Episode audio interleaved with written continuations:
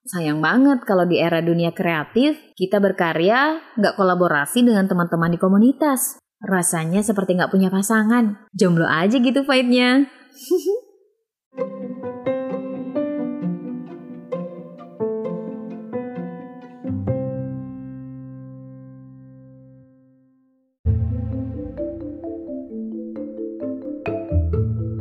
Episode ini adalah bagian dari tantangan 30 hari bersuara 2022 yang diselenggarakan komunitas The Podcasters Indonesia.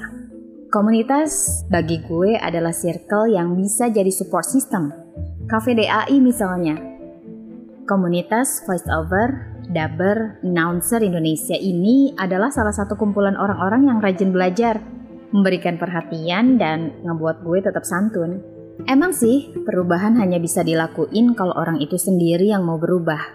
Tapi lingkungan sekitar juga punya andil loh untuk perubahan yang kita harapkan. Di komunitas, kita bisa saling membantu satu sama lain dalam menghasilkan sesuatu. Berkarya misalnya.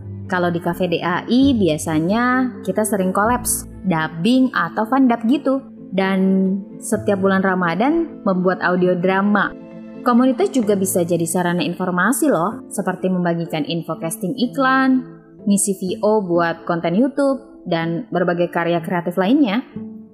Yang paling penting sih, bisa meningkatkan kualitas diri ya, dan memperkaya cara pandang. Gak jarang kan, kita tuh lebih mengedepankan pemikiran sendiri mengenai suatu hal yang terjadi. Kalau kita berkomunitas, kita dituntut tuh untuk belajar menyimak argumen atau tanggapan orang lain yang beda pendapat sama kita. Jadi pinter kan? Asiknya berkomunitas juga berkesempatan menemukan mentor yang tepat sesuai minat kita. Bisa nambah semangat, dan gak menutup kemungkinan bisa dapetin keuntungan finansial loh. Seperti berjualan kalau kamu punya bisnis kue misalnya.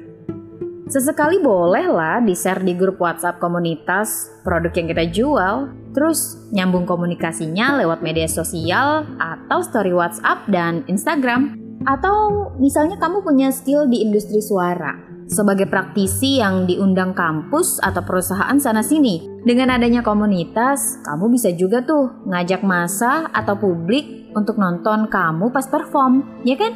So, Sayang banget kalau di era dunia kreatif, kita berkarya nggak kolaborasi dengan teman-teman di komunitas.